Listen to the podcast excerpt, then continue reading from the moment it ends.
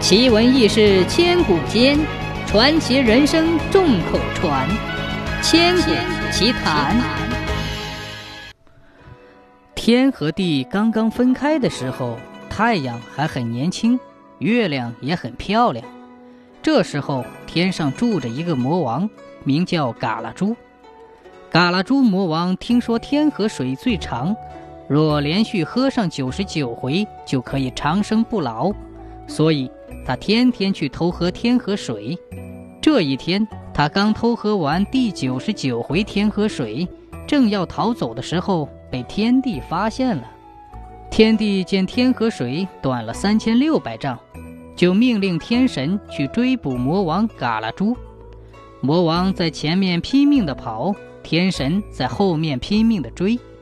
当追到太阳跟前时，天神问太阳王是否看见了魔王。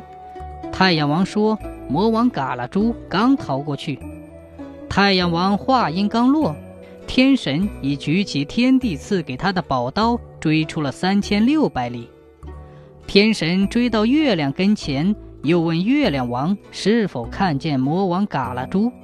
月亮王肯定地说：“魔王刚跑过去。”天神便急忙直奔魔王逃走的方向，一直追到天河的发源地。天神终于追上了嘎拉猪，他们大战了七七四十九天，最后天神一刀砍去，将嘎拉猪的脑袋砍下了。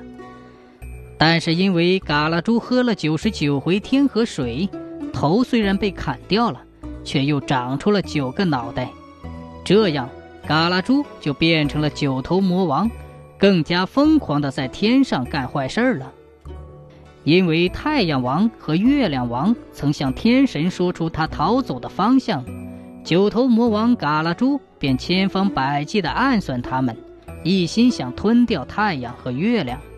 可是，嘎拉猪吞食了太阳和月亮，都消化不了，吞一次吐一次，而且每吞食一次太阳，嘎拉猪要累病三年；每吞食一次月亮，要累病三个月。虽然这样，嘎拉猪总是不甘心，从不放过一次。日子久了，太阳王和月亮王决心抵挡嘎拉猪的欺辱。他们构筑了高高的四角院墙，每角落留有坚固的大门出路。每当魔王嘎拉猪来吞噬他们的时候，他们就将四扇大门紧紧地关上，于是光亮就不能从四门中放射出来，这就成了日全食和月全食。有时只关上两扇大门，另外两扇大门仍能放出光来，这就是日偏食和月偏食。